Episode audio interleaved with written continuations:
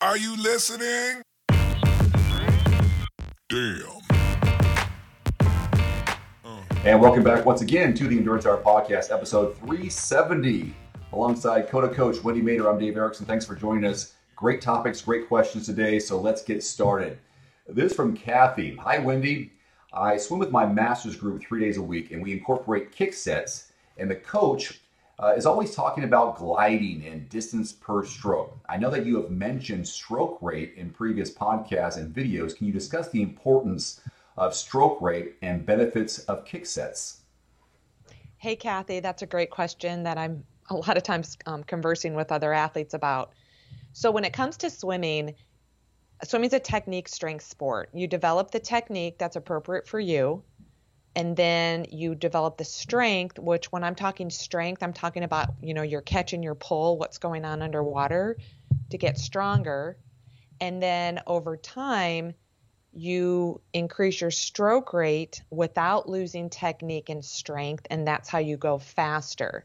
It's the opposite of running and cycling, whereas running and cycling, you work on your rate or your faster cadence, and then you work on pushing a bigger gear on the bike while maintaining that cadence, you'll go faster. And in running, you increase your stride while maintaining your run cadence, and that'll get you faster.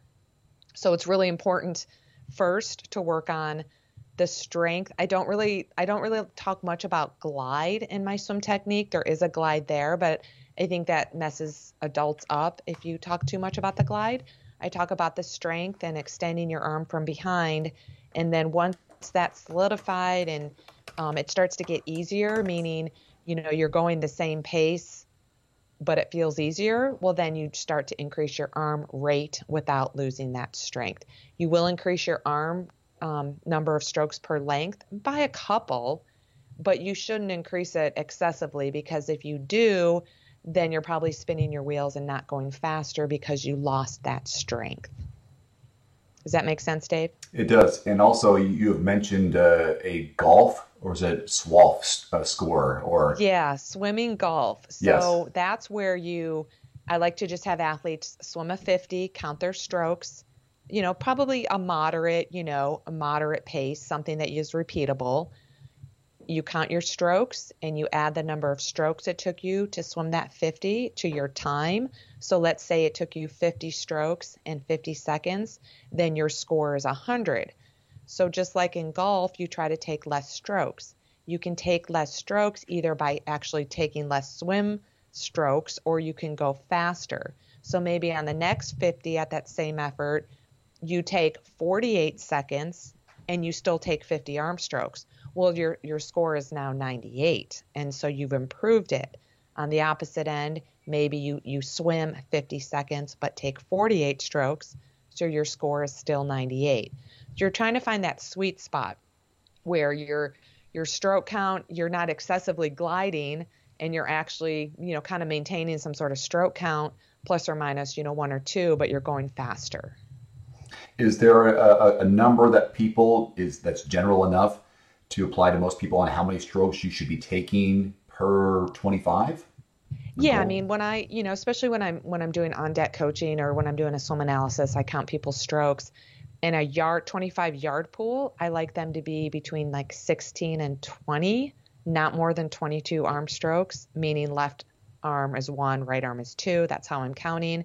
And then in a 25 meter pool, there's that sweet arm strokes per 25 obviously taking into impact the the size of the swimmer how their height.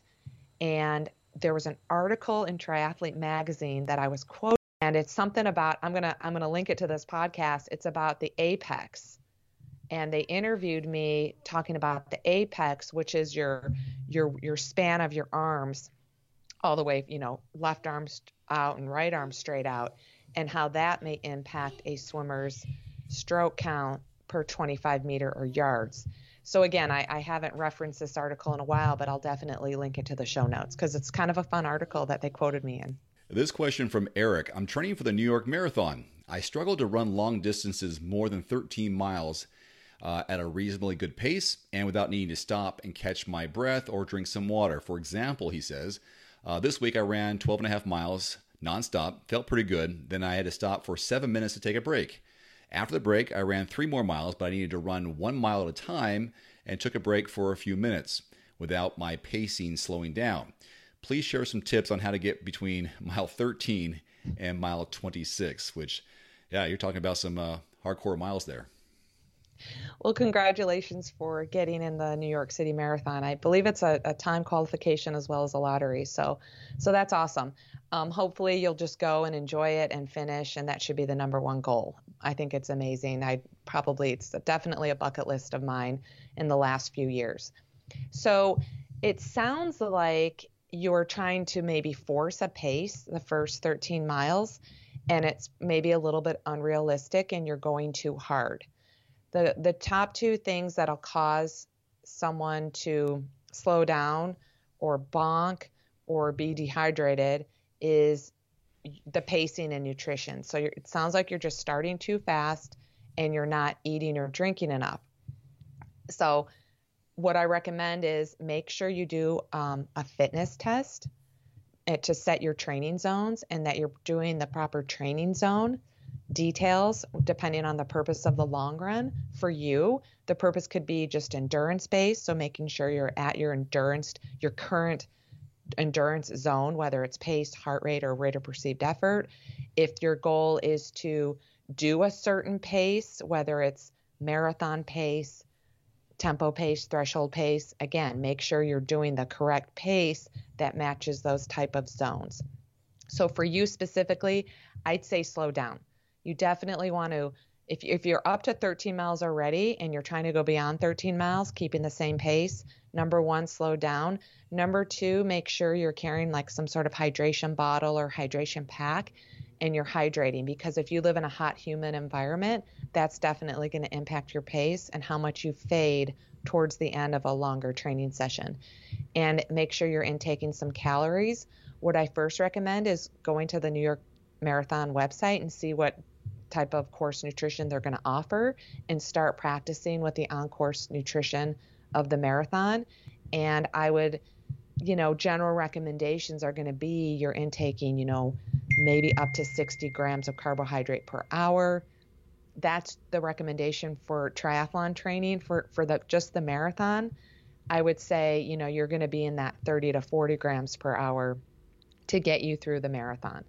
So again, it's just a matter of, of starting out slower and making sure you're taking in calories because it sounds like based on his email that he didn't hydrate the first 12 and a half miles so he had to stop and mm. hydrate and he was already behind mm. and then and then he was trying to maintain the same pace so he would he would go a mile at the same pace and then he'd stop because it was probably just too intense and then one other thing i wanted to mention is you know making sure you're you're loaded and hydrated the day before your long run. So having a, a nice quality dinner of protein carbohydrates and you're hydrated going into the next day long run. In all the triathletes that you coach, those you know longer endurance uh, athletes, whether it's a half Ironman or full Ironman, and the runners, where have you noticed the the biggest sticking point for athletes? When do they have that oh that moment? Is it 22 miles or is it 20 miles? And whether it's mental or a physical uh, hurdle? Yeah, I mean, again, a lot of this is a, could be a mindset thing. Um, for like an Ironman marathon, mm-hmm. you know, 16 up to 18 miles, it could start then. If if you're really if you're experienced and you've trained, you're trained then probably mile 22. Again, I'm going by my experience. Um, sometimes I'm just shot at mile 18. Sometimes I can make it to mile 22. And at that point, you're like, okay, I got four miles left. I like to break up the marathon in sections because it's a little bit mentally easier for me if I break it up into 5Ks or 5 miles or 10K sections because I've done plenty of 5Ks, 5 milers, and 10Ks in training. So it's just a matter of saying, oh, oh, I get to do another, you know, after the first 10K, oop, here's my other 10K. Where would I be running if this was a training run 10K? And so, yeah, there's a lot, there's a huge mental component in a marathon. It's a different beast altogether, too, a different animal when you're talking about the marathon at the end of an Ironman versus the 22 mile mark uh, during a straight out open marathon because you've got you've depleted so much calories, hydration, in that first, I don't know, 10 hours of the Ironman race or 11 hours of the race. When you get to that point, we're going, oh, 18. I know it's only, you know, or 20. It's only six more miles, yet I've been going all day and I got nothing left. Whereas, hey, I've only been running for a couple of hours and I can really, you know, make it for the next six miles. Right, and that just reminded me of, of again, based on Eric's goal, is making sure your marathon goal pace is realistic. Again, based on your current training and at your current endurance slash tempo pace. You don't want to be running your long run at your 5K pace. That's that's obviously too fast, and that's why you're not able to sustain that pace. And so, making sure the the time pace is realistic for you. Um, because a marathon, if you're if you're going for it, like someone like me, if I were to just do a marathon, I'm going to be going at a pretty good clip, and so, you know, bonking or making it to mile 22 before you kind of start to fade or bonk is due to the intensity level. Mm. Whereas in an Ironman marathon, the intensity level is going to be a little bit lower than a competitive flat out marathon. Does it become more mental in an Ironman then? If you are at 22 miles and you only have four miles to go, like it's not because the pace has been slower, but it's like, oh man, I just, uh, I'm just, I'm out, I'm done, and you have to just fight through it. Yes, that happened to me at Ironman Florida. As I was running at a really good clip until mile 16, I started to feel it, and I got to mile 18, and I was on a really, really struggle bus the last eight miles. And I remember getting to mile 22. I got passed by a female between miles 20 and 26. I kept getting passed. And mentally, it was like, oh my gosh, I just want to walk it in. Mm. Oh, it's okay. And then I'm like, no, you don't know if they're in your age group. Keep going. Don't let anyone in your age group pass you. And it was really just a self talk. I mean, I, I'm pretty good at self talk because I've been doing this a long time, but it's a lot of mental demons can can really get you those last four to six miles. Good question. Next up, hey Coach Wendy, my knee's been bothering me on the bike for the past three months. First, it was just right leg, and now it's both legs, both knees. I got another bike fit last month and started physical therapy, and they mentioned it's stemming from my hips. My bike fitter suggested new bike shoes, and now I'm thinking about going back to riding my old bicycle. What are your thoughts on this situation? Again, a great question and something I have a lot of experience with, um, especially going from riding a road bike for 16 or 17 years to my first tri bike in 2009. I had some fit issues um, because it's just it was just a different type of fit. It was normally it was normally I feel it in my hips and my hamstrings, so my knees have always been healthy.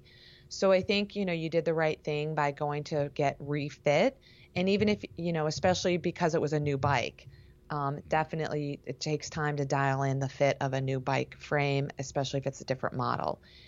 Um, as far as shoes go you know I'm, again i'm not the expert on cycling shoes but something i'd also recommend is checking your pedals.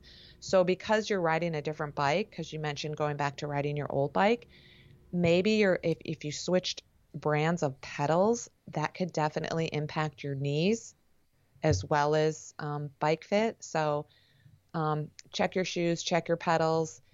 If you're just not getting comfortable, and and you know definitely try your old bike and kind of do a comparison. And as far as your hip go, hips go, I'm not surprised because most triathletes and runners have weak hips, weak glute mediuses, and tight hip flexors, and everything's connected. So that can definitely be irritating your knees.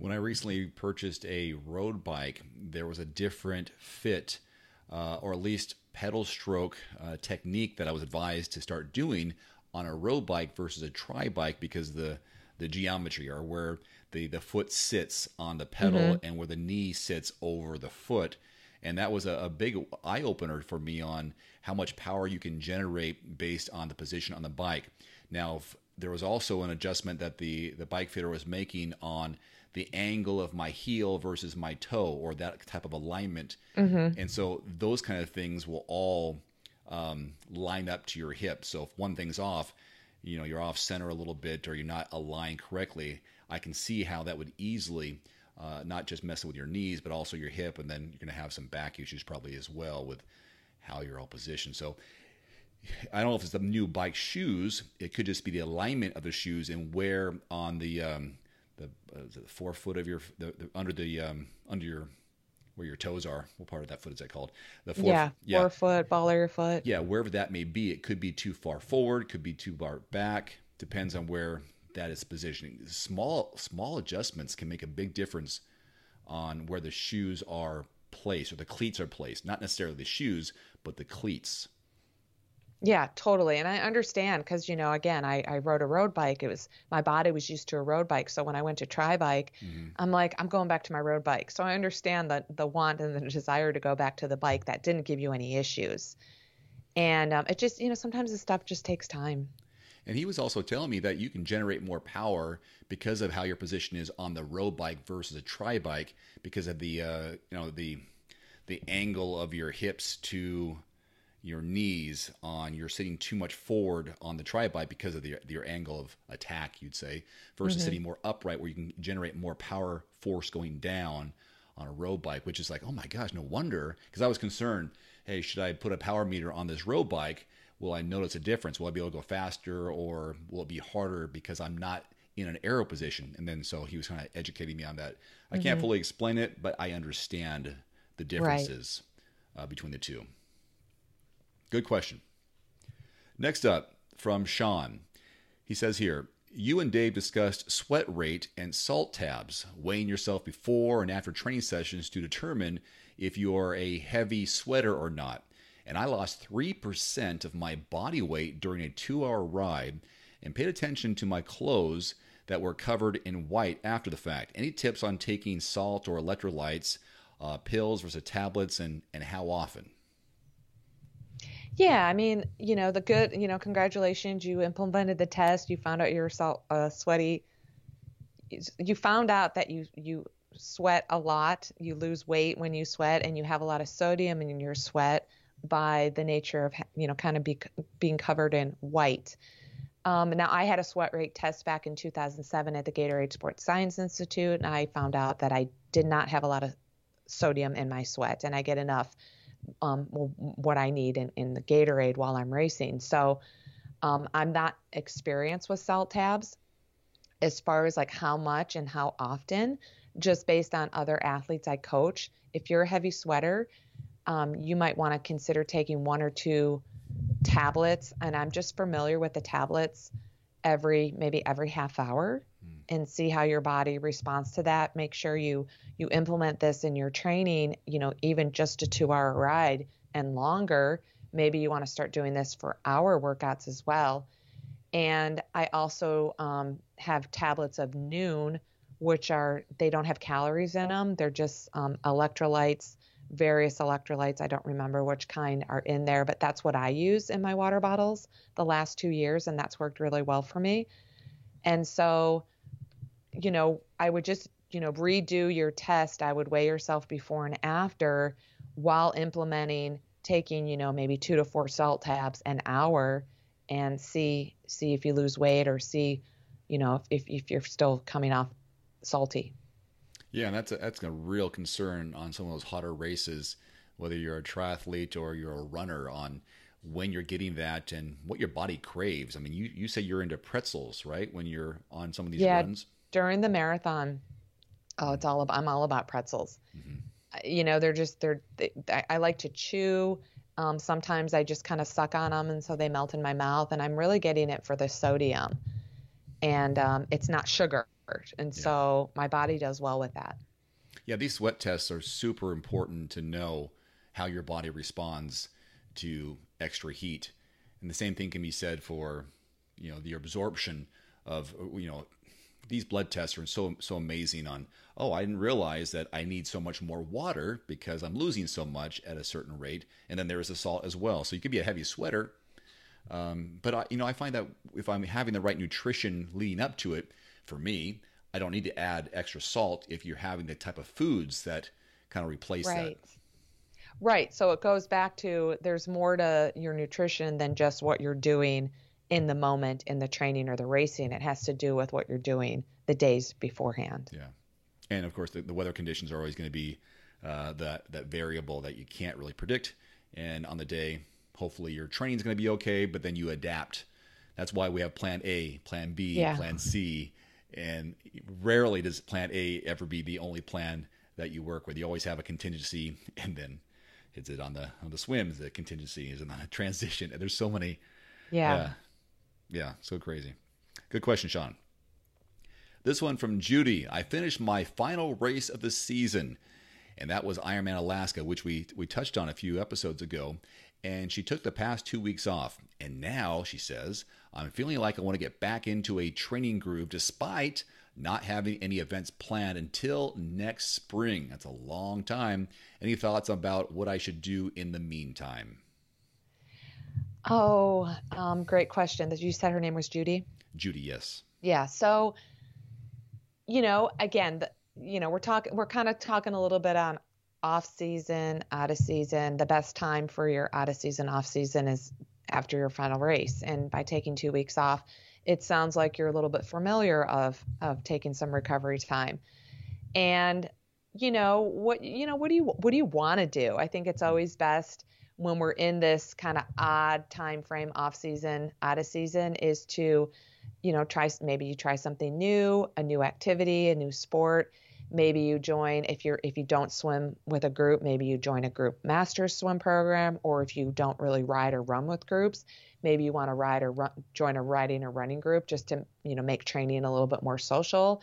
Maybe you want to if you're not normally strength training maybe you want to hit the gym and, and, if you hit the gym or a health club there's a lot of um, fun activities you can do to to just do some different activity a pilates class yoga class aerobics class um, barre class. You know, there's so many different types of, of group fitness classes offered in various health clubs.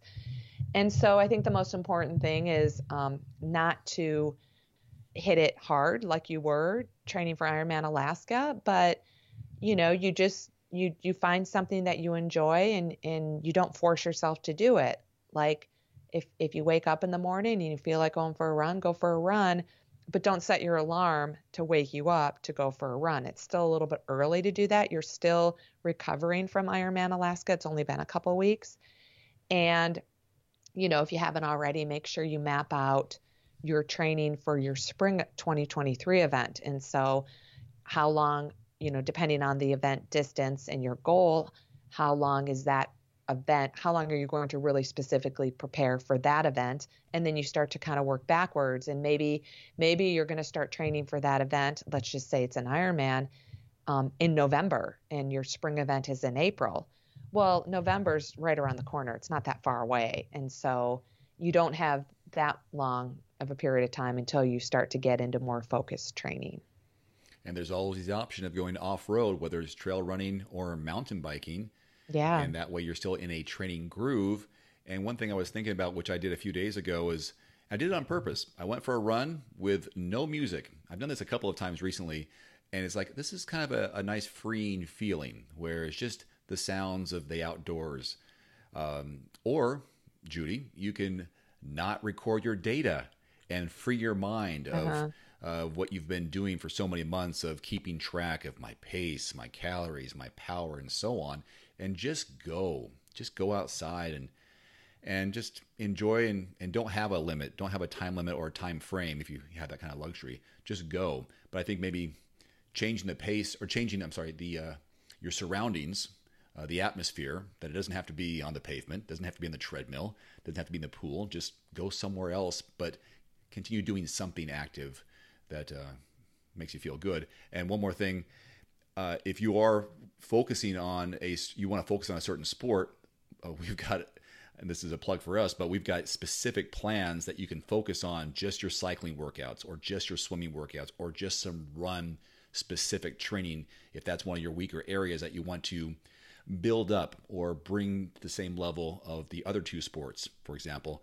before you hit the next uh, spring season. Mm-hmm. Yeah. Yeah, I think that's I think that's really solid advice you know, I think just the main thing is allow yourself to be free and not force anything and not not jump into a training plan right away, but mm-hmm. but think about what your strengths are, what your weaknesses are, and just you know think about your goals and your desires and what you want to do. And Wendy, what is what is your take? What is your personal uh, practice on listening to headphones? And if you do listen to something, what do you listen to when you you train? I don't. I don't listen to anything because I like the sound of nature. Uh-huh. If I ride my bike indoors, I will listen to some podcasts um, on my computer. I don't. I don't put anything in my ears. This is the only time I have things touching my ears. Um, and then outdoors, I just like my surroundings and I don't like anything in my ears.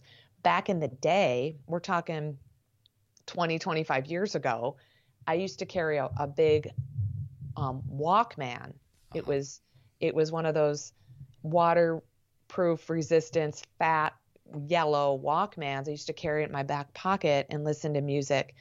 80s, you know, Erasure, I know U2, you know, just to name a few of my favorites, but 80s bands while I did, you know, what I'd go for Ironman training, you know, four, five, six hour rides. And back then I lived in Colorado, there wasn't many as much traffic. It seemed like it was just a lot safer back then. And I never felt that I was doing something wrong by listening to music while I was out on the country roads. I would never do that again. I would never do it at this day, this time because there's just so much more traffic and car and bike um, incidents lately. So, so yeah, I just you know part of the reason I like to go outside is just to focus on you know what's going on in my mind, me, myself, and I, and it's enjoyable for me. I've been using the over the ear uh, bone conducting headphones. That way, there's nothing plugging my ear, uh, AirPods or headphones. Uh, that way, I can hear extra noises while I'm still able to hear some music. And they, they don't fall off. It's you know Bluetooth to my phone, so the phone's in a pack around my waist or something like that. Um, I, I do that, and I'll listen to music. And every once in a while, I'll listen to a podcast. But when I run, I want the the rhythm of a beat uh, to go. But you know, I used to listen to a podcast or or an audio book. But I find that if I listen to an audiobook, I'm not able to focus on if it's you know something self help or you know a good story. I want to hear that. So it's kind of like when uh, I want to work out, but am I able to really focus on the message, for example? That's where the music just lets me go. Exactly. There's certain podcasts that I that I listen to if I'm in the gym. Like if I'm lifting weights, there's certain podcasts I prefer to listen to so that I'm not that I don't want to like take notes on. And then there's certain podcasts that I, I'm not doing anything, but I'm focused on the podcast because I like to take notes. Yeah. Oh yeah, I do too. It's kind of yeah, very good. Well, that's going to wrap up uh, the questions that we have uh, for this episode. I want to encourage you to check out our endurance uh, T2 endurance group on Facebook. Wendy posted a question of the day, and it is, uh, "How do you define what it means to be a triathlete?" And so I looked over some of those uh, those answers, and it's like, "Oh, I like that." It's, some people were writing balance, uh, perseverance. Obviously, you swim, bike, and run, and that makes you a triathlete. Um, one person I thought was funny. We are not normal. We are better than normal. That's what how they define uh, a triathlete. So that was. Now, what do you say? Do you say triathlete or multi-sport athlete? What do you? I mean, triathlete's more commonly understood, but multi-sport seems to be a little inside baseball. I don't know. Yeah, I'm um, a multi-sport. You know, I just had this conversation with a swimmer, a youth swimmer that I coach yesterday because she's getting, you know, she's going to take a break from swimming and try out rowing. Oh. And she thought I was going to be the coach that said, no, you can't do that. You have to swim. And I started by telling her, you know, I'm a, I'm a multi-sport athlete. So I'm, I'm all for you swimmers to be experimenting with other sports because I want you all to be multi-sport athletes. Mhm. And so I think I I think I use the term more of a multi-sport athlete rather than triathlete. Oh, I like that because I know with you, I mean, trail running is, is thrown into there. Yeah. Uh, ultras is thrown into there. mhm. I loved it when you were into uh, and did those those swim run events where you swam and you also ran, and then it was like multiple times. What did it just Yeah, I a swim have run? I ha- it's just called a swim run. I'm doing one in at the end of October, swim run. Oh, Um it's the last one they're having. It's in uh, Carolina, North North South Carolina, North Carolina. uh-huh. and um, it's the first swim run I've ever heard of. My husband and I signed up for that one, I think in 2018, and we never did it. And so our first swim run was in Tennessee, and they only had the swim run in Tennessee one year. And then the last, you know, after 20, 2020 and 2021, we were trying to do swim run Georgia, but it was canceled due to the pandemic, and then it was canceled due to weather. And so those are my favorite. Those are so much fun. That's exciting. Multi-sport, yeah. I'm a multi-sport athlete. Definitely. I think I think I, I think And I've done a Spart. I've done a obstacle course race. I think I may have seen pictures of that. Yeah. Were you muddy? That was a savage race. ah, That was muddy, yeah. Okay. Well, that will officially wrap up this episode then. So join the T2 Endurance group on Facebook, join that conversation, and we'll see you there. Uh, until next week, for Coach Wendy Mader, I'm Dave Erickson. Have a great week of training, racing, or recovery. We'll see you next time. Adios. Adios.